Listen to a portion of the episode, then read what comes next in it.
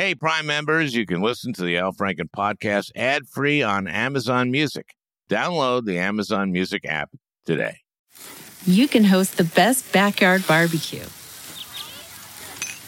when you find a professional on Angie to make your backyard the best around. Connect with skilled professionals to get all your home projects done well. Inside to outside, repairs to renovations.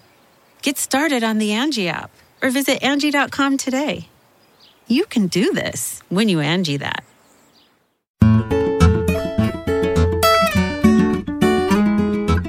Hey, everybody, we got a great one today, you know, for a change.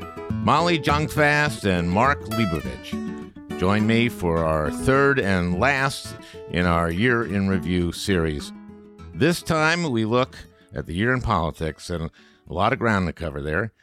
More stuff happened since Molly and Mark and I recorded this. Uh, House Republicans voted unanimously to start an impeachment inquiry on President Biden. And of course, the inquiry is intended to inquire whether or not there's any reason to impeach President Biden. I guess there's no harm in inquiring, but normally, of course, the impeachment inquiry isn't adopted unless there's some evidence of, of you know, something. Now, this, of course, was Republicans fulfilling the request of a former President Donald Trump uh, who's got a bone to pick because he was impeached twice. And the first one was virtually along uh, party lines with two Democrats opposing. Uh, that, of course, was about Trump trying to shake down Vladimir Zelensky to get the Ukrainian president to say that they were investigating uh, Joe Biden for corruption. Uh, in the Senate, there was one Republican vote to convict on that one. That was Mitt Romney. On the second one, which was about a little thing called the January 6th insurrection, 10 Republicans, only 10, voted to impeach, and two of them are still in Congress. And seven Republicans uh, in the Senate voted to convict, uh, including, of course, Romney again. Every Republican in the House, including the two guys, I guess, who, who voted to impeach Trump, voted for the impeachment inquiry on, on, on Biden. Meanwhile, Hunter Biden uh, spoke out in his own defense at the Capitol on Wednesday in what I thought was a, a gutsy move, uh, challenging Republicans to question him publicly, which they won't do. They, they want to be able to distort what he says.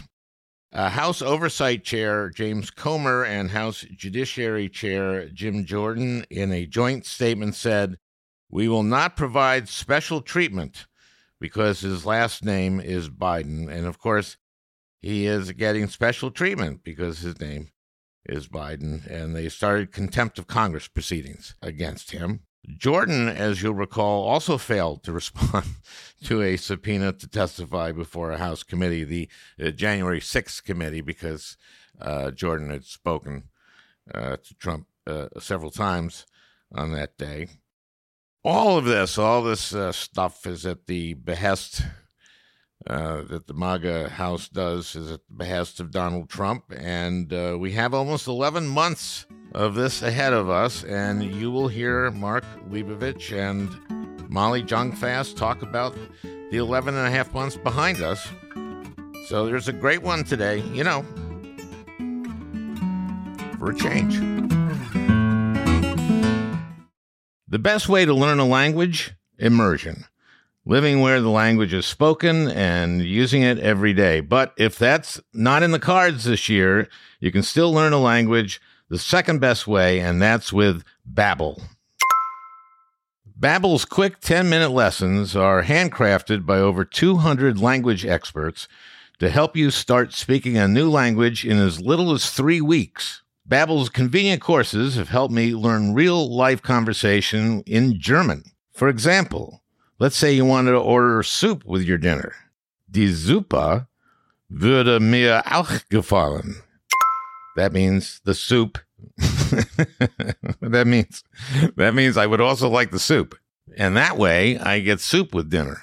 Here's a special limited time deal for our listeners. Right now, Get up to 60% off your Babbel subscription, but only for our listeners at babbel.com slash franken. Get up to 60% off at babbel.com slash franken, spelled B-A-B-B-E-L dot com slash franken. Rules and restrictions may apply.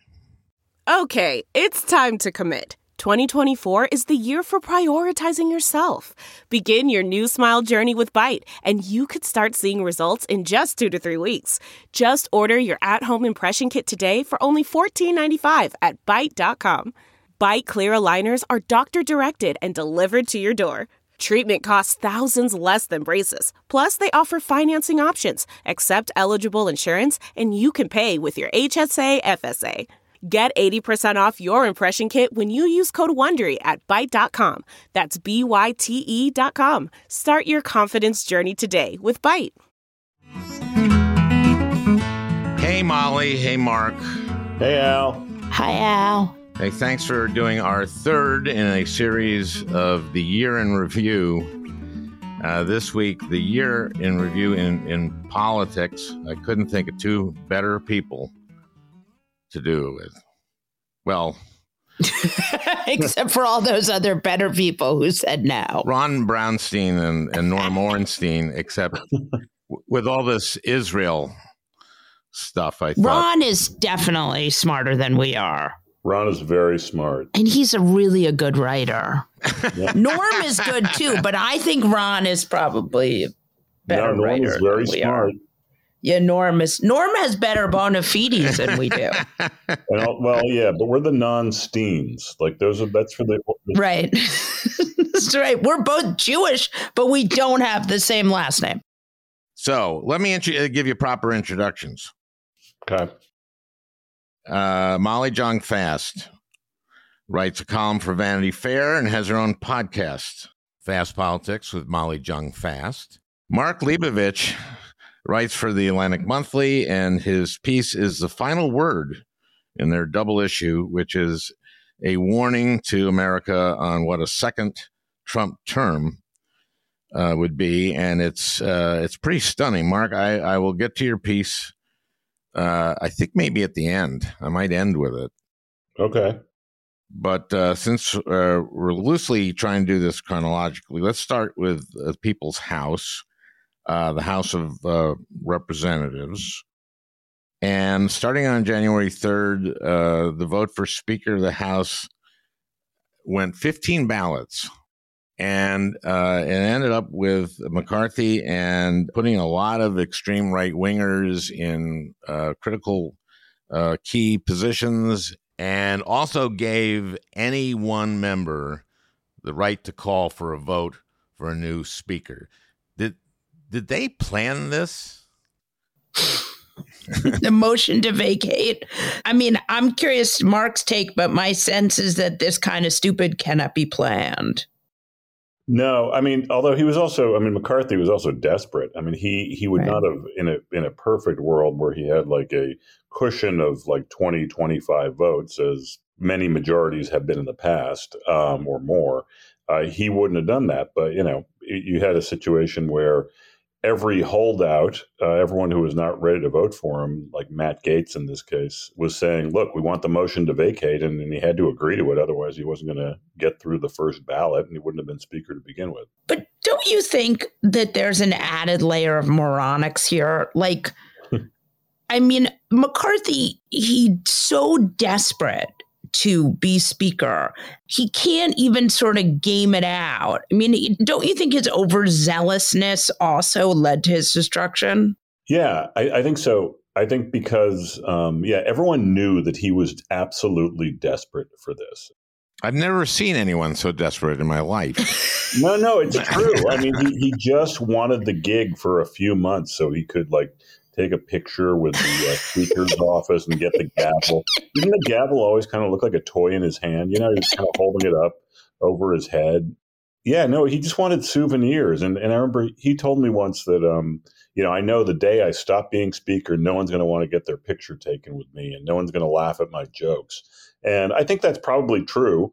When when Yeah. when did he say that to you though? He said that. Oh, he said that in 2021. He wasn't speaker yet. He Oh, okay. majority. Yeah, this was a few months after Oh. the insurrection. Okay, Yeah. because if uh, if he had said that after he had been elected speaker, that would have been pretty funny. But he knew. But Yeah. right, He's not a bright guy. He's Right, not he's a bright not. guy. He's a No. desperate guy. hmm I do think like that that there is something incredible about the fact that literally everyone thought he was stupid. Like that that is a sort of brilliant bit of of political satire or in this case political life. They didn't get rid of him when he voted to raise the debt ceiling. Right. And that made sense, right? Because uh, raising the debt ceiling is like saving the world economy, right? Yeah. and Yeah. and if they I mean, I think that was that- his freebie. I think he was allowed to do sort of one of Yeah. those things. Yeah. And so the next one was the one they got him on. What was it? That was just a CR, The budget, or it was just the budget. It was a congressional. It was the um, continuing resolution.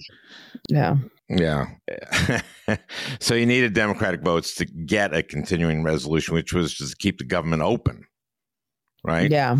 So not quite as serious as the debt ceiling. We've, we've shut down the government before. It's perfect that the two things he actually did that were responsible in his brief speakership Right. are what ensured that he could not continue. Yeah. There aren't a lot of accomplishments by uh, this Congress uh, and, and this House, are there? There, I don't know what they have uh, passed uh, that has become law. So many unnamed post offices. I don't even know if they've done that. I mean, No, I know. That's why they Yeah, have no oh, unnamed, Unnamed, Unnamed. That's Yes. true. I just put. I, you know, I'm sitting. I'm in New Hampshire today, and I just drove past the post office, and you know, it was just a non. It had no name. I didn't even realize that it had waiting for a name. Yeah, I mean, maybe like Daniel Webster's grand great great grandson had it coming, but like they haven't actually done it yet. No, it's been it's been a joke. There's been like I, I can't imagine a. I mean, I think hasn't it been a historically unproductive? I knew it was bad. I'm sorry to interrupt you. I knew it was bad when uh, Punchbowl News had an episode of their podcast, which I listened to, uh, where they were talking about how it was the do nothing Congress. Oh, well, you have to name these things, so that's as good as anything.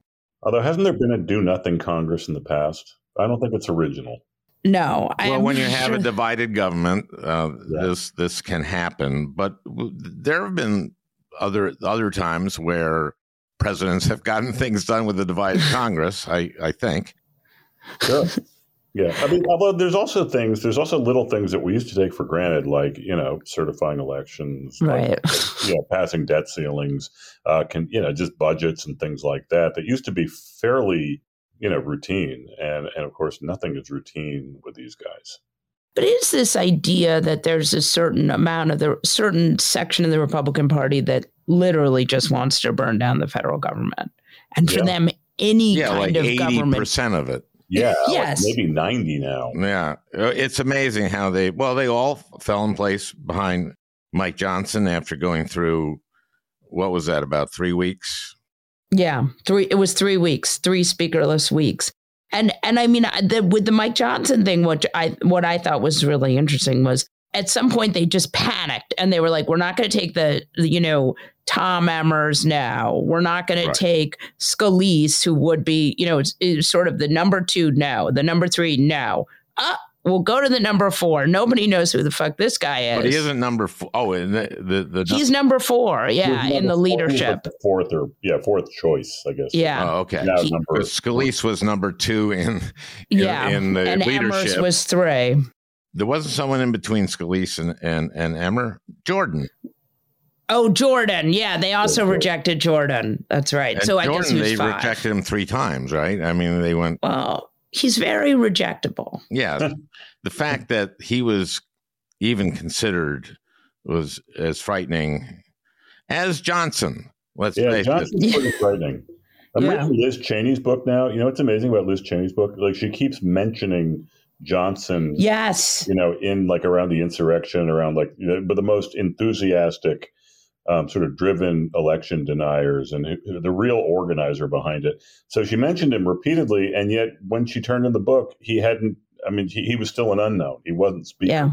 She just didn't. She included him because he was so pivotal to those efforts. Which is why Trump acts actually in the end picked him, right?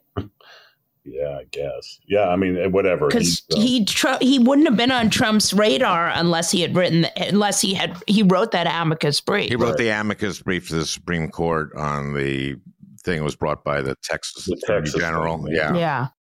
Okay, let's move on from him. So Comer is the head of the House Oversight Committee, and he's been investigating Biden. They're, they have an impeachment inquiry yeah, on Biden, Yep. But they haven't said exactly what it's for. But this guy said that Biden had received payments from Chinese state-linked companies, or his Right. uh, from his, his from Owasco, which is Biden's uh, Hunter Biden's law firm, and he had received payments from state-linked companies and other foreign companies. And the emails claim that the uh, payments are part of a pattern revealing Joe Biden knew about, participated, and benefited from his family's influence peddling. Who knows what those three payments were? Probably a car or something. I mean, look, this is the vibes It was- based impeachment, right? they don't know what it is, but they know. They know. they have zero proof of this. I mean, what's inter- What's kind of interesting? These were. Let me let me just. Uh, Right. uh, Molly got was right. It was three uh, payments of thirteen hundred and eighty dollars that occurred in September, October, and November of 2018. Mhm. Okay, He's not president yet, he was not president yet, and he was not vice president. right? Uh, but they were for a 2018 Ford Raptor truck Mhm. that Joe Biden had purchased that Hunter Biden was using. According to an email verified by a Washington Post forensic analysis. Mhm. Vibes. It's a vibes based impeachment. Okay, uh, Santos is gone. Let's not talk about that. Okay, have they? And we, we've we've determined they haven't passed any meaningful legislation. Nothing, right? Nothing. They got rid of him. I mean, is that meaningful? I mean, you know, There you go. Sheila Jackson Lee is coming back to Congress, so now the majority is even slimmer for Mike Johnson. What is it? Two? I mean, they have to replace Two. McCarthy. So, yeah, so they lost um, Santos, McCarthy. So yeah, I guess they're down to two. I mean, I assume. Well, Santos is. Um, I guess that district. What, what's the deal with the special That's- there? Right? We got Suozzi running. Yeah. It's a D plus three. Suozzi ha- was in Congress before, um, so we'll see. I mean, he could he could he could definitely win that district. In which case, the margin would be one. One. Yeah, and also isn't so McHenry's gone too, right? Did Yeah, he- McHenry, he's taking his box he's and he's leaving. right, but is he? Did he quit immediately, or is he not running for reelection? I think he's not running for reelection. So he'll McCarthy was the one who was like, "I'm really going to stick it to all of you and just leave at the end of the year." so. Yeah, he so he's gone too. I mean, I assume McCarthy's district is actually. I don't know Bakersfield, California. I mean, I I, I don't know that district. It's pretty red. I mean, I think McHenry's uh, seat is pretty red um, in North Carolina. I mean, I think he's been he's been elected pretty easily. Let's move to they're holding up in, in the Senate, right? The funding for Ukraine and, and the House, I think. Yeah. Uh, and that's about over immigration. Right. Great. They don't like it. Well, we need immigrants, don't we? I mean, we're getting. I know I'm I'm retirement age. I'm 72. So after this podcast, the- That's it. that's it. It's my last Who one, guys. replace you though, Al? Oh, He's okay. irreplaceable. Who else is going to host the Al Franken podcast? That's right. Good thinking, guys. Thank you. We do need, I mean, I was talking to an economist about this today, and, and I was saying we need people because the labor market's so tight. Well, the labor But market's do. so tight because the the economy is doing so well, which brings me to to Bidenomics, which uh, that's a winner. I mean, why does not? Why don't? Why don't Democrats ever get credit for like what they did e- economically? You know, it's interesting. that I've sort of I was thinking about this today.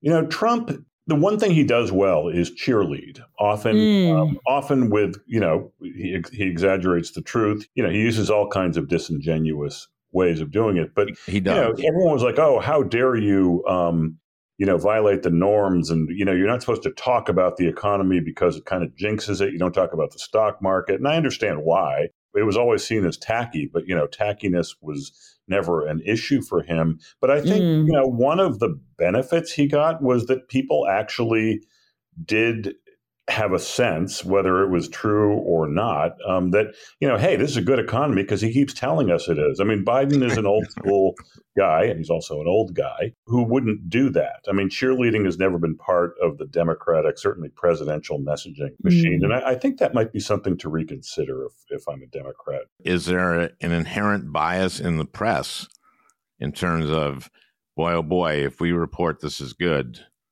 they're going to accuse us of having a liberal bias? I don't know if it's because people are afraid of being accused of liberal bias, but I, I do think the reflexive need to sort of both sides these things because you know Republicans are going to like be totally condemning no matter what the numbers are for whatever reason. I Well, mean, here, here's some numbers. I'll give you some numbers. Okay. Okay. Uh, we had 5% economic growth on an annual basis in the third quarter. That's astounding.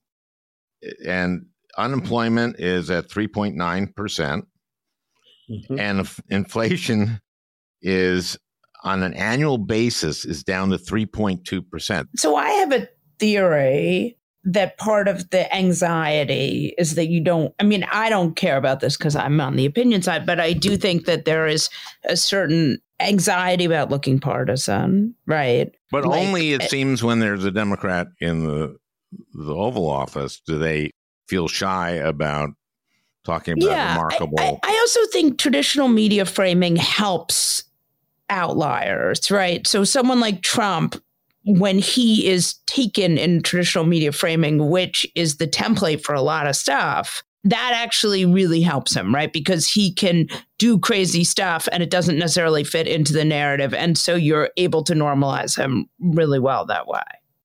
Okay, well that might explain a lot of things then. it might. I, I also though think that like someone like Biden and even like other Democratic presidents like Bill Clinton, I mean, they were so eager to lead with empathy, right?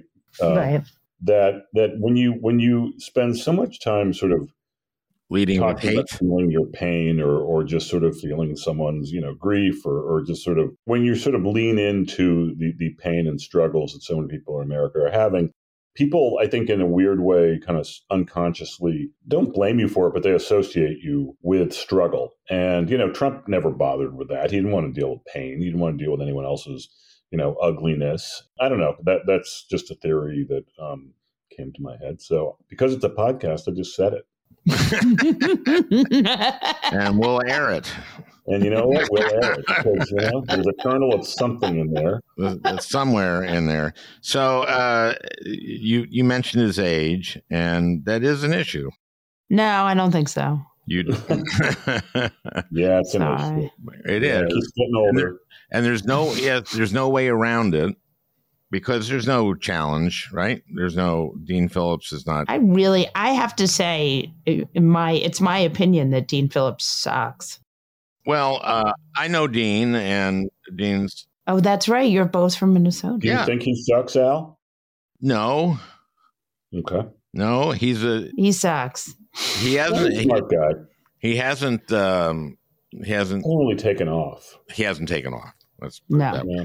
I mean, I look. I applaud a primary challenge to Biden. I mean, I, I think that's a great idea. I think I wish someone who had more stature, more you know, who had a better shot at winning, had gotten in and gotten in earlier. But much much earlier if they were going to do it, and no one Yeah, no one did it. Yeah. Uh, does Hunter Biden does does that help neutralize all of Trump's problems? Well, it certainly shouldn't. I mean, I mean, I think you know, I think if the the goal of Trump and his allies to sort of just like, okay, look, you know, they're crooked too. You know, I guess it can be effective because it's obviously a topic of of a lot of conversation, certainly on Fox, and a lot of investigation in the Congress. So, it seems that that Trump's problems have neutralized his problems. that's his thing, right? Yeah, it's that's Yeah. the thing. Think about it. I remember in late March. Okay, so he gets indicted in Manhattan, right, hmm on the cover up for Stormy Daniels, and immediately his numbers go up in the Republican side. Right. Right. And every indictment, everything only helps him go up on the Republican side. hmm but he stays constant pretty much nationally. And if it's amazing if you look at the polling, how constant this has been. I mean, there are fluctuations, but they're small. This is going to be an incredibly tight race, right? No doubt. okay, let, us go over since we're doing sort of a year in review these these indictments in which you might think will be the most serious when it goes to trial. It looks like the S- Supreme Court might take this appeal or the I mean Right. case Expedited. Expedited. Yeah. Oh, I hope they do. This is uh, because we're thinking that the first case will be the January 6th case, Right. and that's set for what March. It's in March. The January 6th case is, I think, the most damning and most important, and, and also the most, you know, the one that we all lived. I mean, we all saw it. I mean, the facts of the case are, are many of them are out there just because of the January 6th committee. And yeah, speed would be really nice here. I, I am encouraged that, like, the Supreme Court looks like they're going to consider this fast because it, it would be really nice to have a federal trial. Like, it, even, I mean, whatever the verdict is, it would be good to see this litigated. It'd be great to see Trump, you know, under oath. Um, I mean, that that is a story that I think would possibly move the needle in a in a campaign season. Do you think he would testify? I mean, he probably would say he wanted to, and and, prob- And then not do it. that seems to be his mo. Oh, Yes, it would be nice, and this will not be televised, and it will not be on radio either. Yeah, is that is that decided? I don't. I mean, I think yeah. I guess not. I Haven't like Smith and uh, I know Trump had like said he wants it to be televised. Um, Yeah, that doesn't get I a don't tel- uh, yeah. Yeah. He said it's that, unlikely though. It seems unlikely. Um, okay, and Mar-a-Lago, the do- the documents one is pretty slam dunk, but that won't happen because before the Yeah, because the Trump, the judge seems to. I mean, it's a Trumpy judge. Yeah, of all of them, I, I think the document case feels. Um, I mean, I think you're right. It's a slam dunk. I mean, they seem to have him dead to rights there. It, it, it feels kind of remote, I think, to a lot of people. I mean, whereas again, January 6th and also the Georgia one, the Georgia one is the same, and that can be televised. correct? That doesn't start until I think late August, right. and predicted that it will take until November. And it's pardon proof. That is the great thing. Yes. It is a good thing. Yeah. Do you guys both, in your infinite political wisdom, think that it's definitely going to be Trump v. Biden? Yes. Uh, sure, probably, but I mean, not necessarily. I mean, actually, I mean, one of the reasons I'm sitting here in New Hampshire is, um, I mean, I, I want to see uh, Nikki Haley. I don't think is completely out of the question. I think she's probably out of the question. Well, that's what- something we didn't cover, which is that race. Uh, yeah. Yeah, otherwise known as the Republican primary. Well, you know, Al, I am literally sitting in a in a hotel room in New Hampshire, so I'm uniquely positioned to talk about this. Perfect. Our man in New Hampshire, Wally Blue, Me and What? Jeff Demond are going to the Wayfarer for cocktails after. intrepid reporter Mark Yes. Leibovich joins Yes, us. That is me. In a courtyard Better- Marriott in Manchester. Better you than me, baby. I mean, I mean, Nikki Haley has shown her in the debates has uh, shown herself uh, to be very good, very smart, very. Yes. Now, here's my question because I don't think she can get the nomination. But here's my question: At the end of this, if it was extended to her, take the beep n- nod. I would say, uh, the, prob- I mean, probably. I'm sure. Here's why. Here's why. At every turn, she has done the opportunistic thing. Now, Yeah. I don't know Well, that's- why That's anyone point. anyone, anyone would want to be Donald Trump's vice president. I mean, the most submissive doormat. That's why I think president. no. Well, you would think, but you know, but then But the opportunistic thing that she's done every time every time. Every, every time has probably helped her. Probably Yes. has. Yeah, it's a, opportunism is not a bad quality in a politician, right? Isn't it inevitable that that's a a horrible Oh bank yeah, Yeah, job that ends horrible. up very badly for you? Have you met Mike Pence? They want they were chanting hang Mike Pence. That's not a good ending. you don't think? Yeah. When they're chanting about how they want to hang you. How does a sound hang Nikki Haley sound? well, they were saying hang out with Mike Pence. That's Here's what they were why saying. Vivek Ramaswamy might be a little better. It's harder to say hang Vivek Ramaswamy. but I, I do think she takes it if she's offered it, but I, I don't think he offers it because I think I he'll think he. I think he feels that she's too popular. I mean, part of the reason why he picked Mike Pence was a he smartly liaised with evangelicals, which ended up he Mike Pence was too good at convincing evangelicals. He made himself completely unnecessary, but redundant. But I just wonder if I think Trump wants a wants a sort of Eric Trump like character as Veep. Could he pick his own son? Probably not, because they're both residents of Florida, right? So you gotta, be. from Oh right. Um, I, I think he probably will take a complete sycophant. Um, yeah.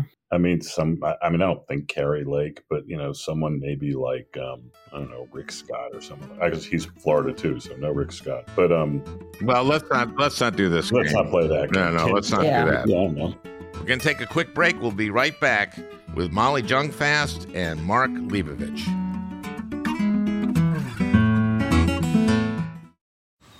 Man, that sunset is gorgeous. Grill, patio, sunset. Hard to get better than that. Unless you're browsing Carvana's inventory while you soak it all in. Oh, burger time. So sit back, get comfortable. Carvana's got thousands of cars under $20,000 just waiting for you. I could stay here forever. Carvana, where car buying meets comfort, meets convenience. Download the app or visit Carvana.com today. We really need new phones. T-Mobile will cover the cost of four amazing new iPhone 15s, and each line is only $25 a month. New iPhone 15s? Only at T-Mobile get four iPhone 15s on us and four lines for 25 bucks per line per month with eligible trade-in when you switch. Minimum of four lines for $25 per line per month with auto pay discount using debit or bank account. $5 more per line without auto pay, plus taxes and fees. Phone fee at 24 monthly bill credits for all well qualified customers. Contact us before canceling account to continue bill credits or credit stop and balance on required finance agreement due. $35 per line connection charge applies. Ctmobile.com. We're back with Mark Leibovich and Molly Jong Fast. Here's my one of my worries because we're we're both all three of us saying this is a very um, going to be a very tight election. Uh, Trump won in 16 because of uh, there were a couple third party runs. Mm-hmm. So now we have Jill Stein is running again.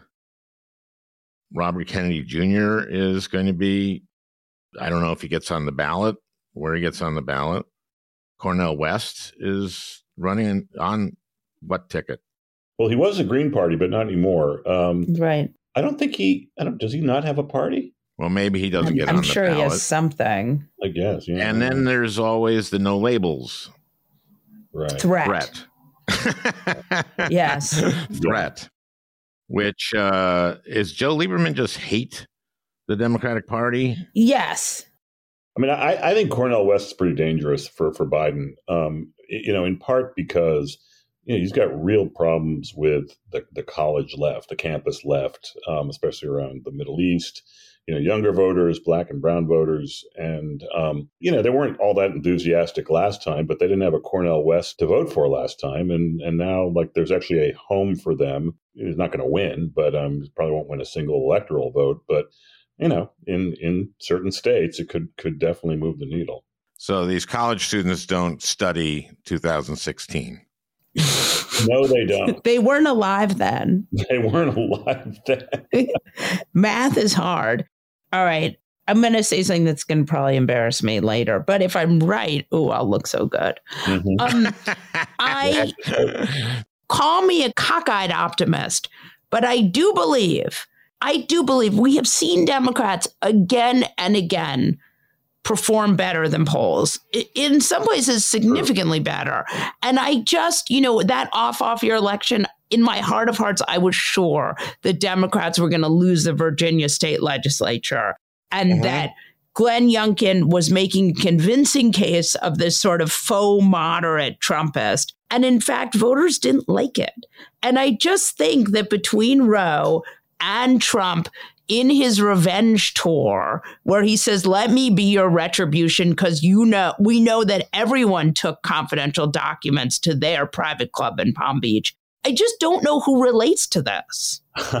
Uh, probably about 45% of the country at least. I, I, agree with you. I completely agree with you. I also think that, that it will become even more apparent as the I can't believe Biden's actually running or I can't believe Trump's actually running. I mean, I think that's true. But I would say this for as much as Democrats have pleasantly, surprisingly overperformed, like last year and in the off years, mm-hmm. um, Republicans have overperformed on uh, during elections that Trump has been on the ballot. You know, people forget that in 2020, Republicans actually did overperform. I mean, the president right. wasn't supposed to be as close. Democrats are supposed to win the Senate, and they were supposed to, you know, win a bunch of House seats. Um, neither of those things happened. I asked someone about, you know, the low turnout in Virginia, for example, and they said, "Well, Trump wasn't on the ballot." Right. So I want to I, I want to talk well Israel.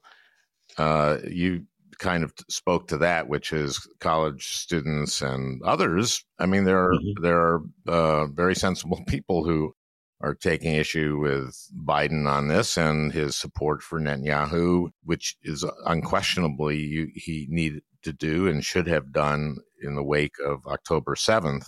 But now that they're looking at what's happening in Gaza, that there are, are people that will hold this against him. That will happen, right? Seems to be. Yeah, it seems to be happening already. Although his polling isn't terrible in the Middle East. I mean, as much as you can believe that.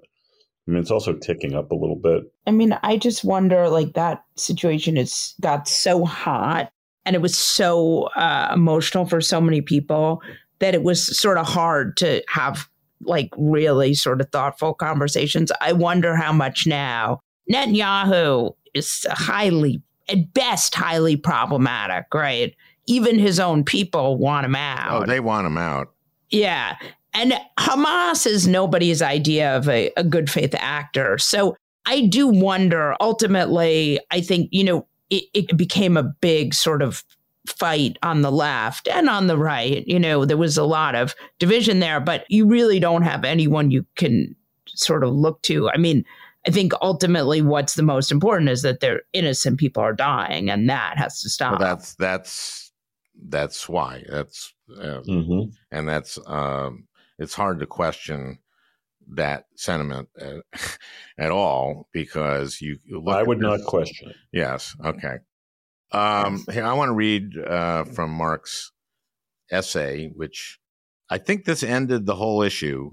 It was the walk off essay. It yes. was the walk off. Oh, that's what they call it. That. No, that's what I call it. Oh, okay. No, actually, yeah, I think no, they called it uh, the last word or something like that. So I think I'm reading the last word of the last word.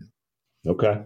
This is uh, uh, Mark Leibovich in uh, uh the Atlantic Monthly's December January issue, which is every everybody on or almost everybody on uh, on the staff wrote a piece about what would happen if Trump win. And and I would recommend this because it's it's absolutely chilling. This is the last word of the last word.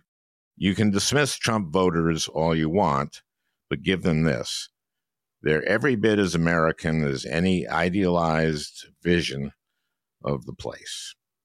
If Trump wins in 2024, his detractors will have to reckon once again with the voters who got us here to reconcile what it means to share a country with so many citizens who keep watching Trump spiral deeper into his moral void and still conclude, yes, that's our guy. yep, I wrote that. You wrote that. That's good writing. That's what we call good writing. Not very funny, though. Not funny. NF, Not funny. as Lorne Michaels would say. NF. NF. I mean, I think what, what I try to do here is, I mean, so we had this entire issue where a lot of my colleagues, you know, took a piece of what a Trump 2.0 might look like, whether from a corruption standpoint or a Justice Department standpoint, or you know, military, education, so so forth. And I wanted to step back and sort of say, look, I mean, we've been hearing for years, you know, the Clintons, the Obamas have been saying whenever whenever something bad happens, like uh, this know, is Charlottesville or something, this is not that's America. not who we are, yeah, right? Um, and you know, that's sort of been a something between a scold and an affirmation from from people on on both sides to some degree. You know, I think after you know, if Trump were to win, um, you know, as he's won before, and as he almost won in 2020, I mean, this is clearly who a lot of us are, right? You know, he didn't exactly go out in a blaze of glory a few years ago. I mean, there, there were 25,000 National Guard troops guarding the U.S. Capitol from the president's own supporters, which is not a great look for democracy. And um, you know, he left behind an incredibly embattled country, and um, it's still here. It's still in battle. It's still extremely divided. And you know, he's been indicted a bunch of times since then. Um, he's had a bunch of loser endorsements. Uh, he hasn't moderated any of his positions, and and yet here we are. Yep. Also not funny. No, but also um, uh, very sobering and yeah. very scary. Because if you read this issue, you'll, I mean, the, uh, the corruption one is uh, written by Frank Foer. Uh, there's so many of them that just are chilling. And Applebaum writes the one where he'll withdraw from NATO and uh, what that means. It, it's a, a, scary prospect, and we're, we're going to be facing it all the way until election day and maybe after. Yeah, and I'm always interested in in the people who are allowing it to happen. I, am not talking about the voters. I'm talking about the ostensible, extensively the leaders of the Republican Party. Well, you've written a, uh, a number one New York Times bestseller. Yeah, on this. Thank no, you for your servitude. yes, number one. Number one. No, wow. but that, I mean that's really depressing. I mean, I'm I'm reading Liz Cheney's book now, which I would also recommend to to people. I mean, it's a really um, you know, it's sobering. I mean, it's not uplifting, but I, I'm learning a lot, and um, yeah, I mean, that's it's it's amazing how rare such you know plain spoken courage has been in the Republican Party. Well, rare, especially now. Absolutely. Yeah. Well, um, I'd like to say how rare it is to be able to speak. it's very to, rare. uh, two friends about a subject that we'll we'll see how it, it all ends. there you go. That's the last word. so Al, what do we do? What do we do? Yeah, well, we just got to just keep going, right? Yeah, well, you're a journalist, so you yep. keep journaling. You keep doing that. And Molly and I are uh, advocates. We keep advocating and podcasting and podcasting. excellent podcast. Yeah, and uh, I also have a pack, Midwest Values yep. PAC, that uh, gives money to Democrats and, mm-hmm. and, ground operation around the country. So that's what we do. But I encourage okay. everyone who's been listening to this and got to the end of it. yes. to uh, be active this cycle because our democracy probably depends on it. Yeah, I mean, this isn't, I mean, I wasn't going to end on a note like this, but what the heck? I mean, you know, despair is not an option. I mean, it's certainly tempting and it's certainly understandable, but it's no. not a time to give up and not a time to tune out. There you go, everybody. You heard that was a real rouser. Come on. Molly, I bet you can't do better yeah. Yeah. I, I think, actually think that, again, if I'm right, this is going to look really good. And if I'm wrong, uh, I, I think that people, normal people, not us, but people who like live in the real world, uh, don't quite see who that Trump is going to be the nominee. And I think once he becomes the nominee, there's going to be a kind of like Biden was not, and again, I want to sort of temper this, but like Biden was was not picked because he was a once in a lifetime gifted orator, right? He was picked because he was uh, the sort of best shot at getting a white guy in there who was, you know, not an autocrat. And I think that um, people, when people see that Trump is the nominee, there's going to be, hopefully, people will sort of come back to life there. Again, a rouser. you know, sorry. He, you know, he wasn't. NF. He actually was a great orator, but that was about 40 years ago. I actually don't. I think he was. You, you, he always said stuff. He, yeah. always said stuff he didn't mean to say. True. True. He still kind of has that problem. But, but I feel like now he's a little more measured. Like he's a little more. He's clearly like very careful now. He learned a lesson from the last campaign where he couldn't mm-hmm. he couldn't go out because of COVID, mm-hmm. and so he was able to, you know, be in his home and actually talk to the American people via a prompter. And so he wasn't improvising because he loves crowds. And when he's crowds, that's when he improvises. Or when there's anybody there, he improvises. Mm-hmm. Right. And he just uh, read what was on the prompter and it was working. And I think that he learned a lesson from that.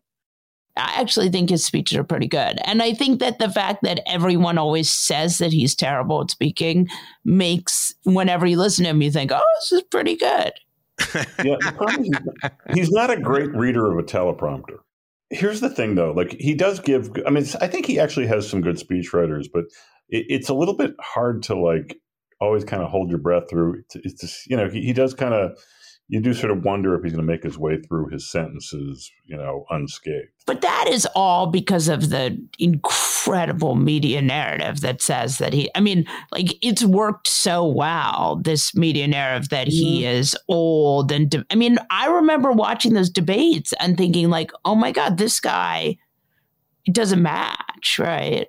Yeah, yeah. No, he's actually better in debate than he is in a in a set speech. I mean, here's the thing. I mean, he's not his I think his oratory his oratory has gotten a little less good as he's gotten older, and he has gotten older. I mean, you know, there aren't a lot of great speakers out there at 81. Uh, Bernie's pretty good. He's 81. Yeah, he's 81. He just turned 81. Bernie is pretty good. Yeah, Bernie's pretty good. Now, As a Jew myself, I never thought we'd ever. I, I still feel like the the possibility of having a Jewish president is is zero. What are we talking about, Bernie? Yeah, yeah, that's not going to happen. Well, it's not going to be because he's Jewish, but because he's 80. No, but because he's Bernie. But yeah. I also think that we're never going to have a Jewish president. Just we're, like we're never going to have a woman uh, president. We might. You know, we have a Jewish first general, 2nd gentleman. The vice president's husband is Jewish. This is yeah, so lame. Go. It'll have to be the highest ranking Jew in the military. that that's I, well when I always said this. So Colin Powell Everyone wanted Colin Powell to run. Remember that? Yeah. yeah. And I just drew from that. Oh, I see. This is before Barack Obama got elected, of course. I just mm-hmm. said to myself, okay, that means the first Jew elected president will have to be the highest ranking, you know, be a high ranking. Yeah. And it turned out, unfortunately, that the highest ranking Jew at the time in the military was the comptroller of the Coast Guard. Is that true? No. Comptroller is a very hard job. It's a lot of math. That was okay. the Coast Guard. You know, you got to deal yeah. with all those like waves. That was a the joke boats. I wrote.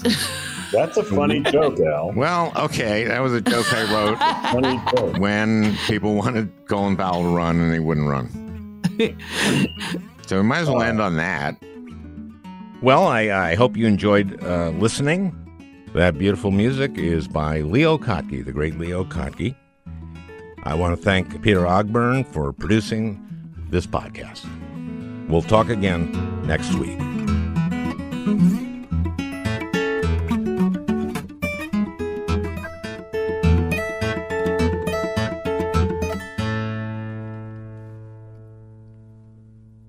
Hey, Prime members, you can listen to the Al Franken podcast ad free on Amazon Music.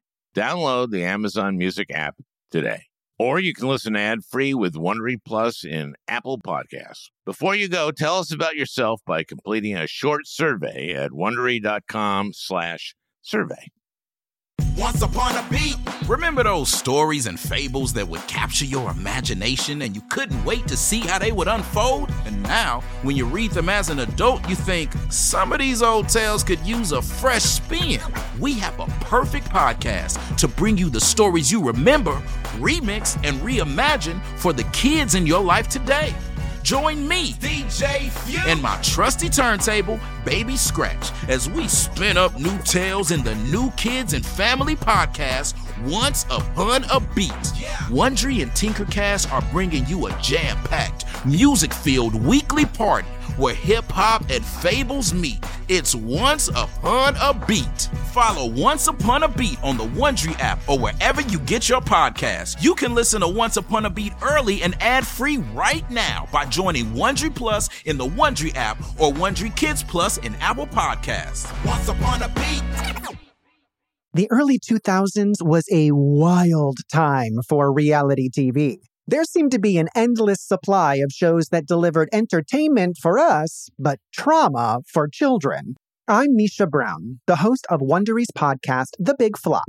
Each week on The Big Flop, comedians join me to chronicle the biggest pop culture fails of all time and try to answer the age old question who thought this was a good idea? We recently looked behind the scenes of what was really going on at Abby Lee Miller's dance studio. Abby's biggest misstep wasn't screaming nonsensical catchphrases or throwing chairs on television, but instead, she was choreographing financial fraud in plain sight. Join me to break down all the wild details of Abby Lee Miller's story.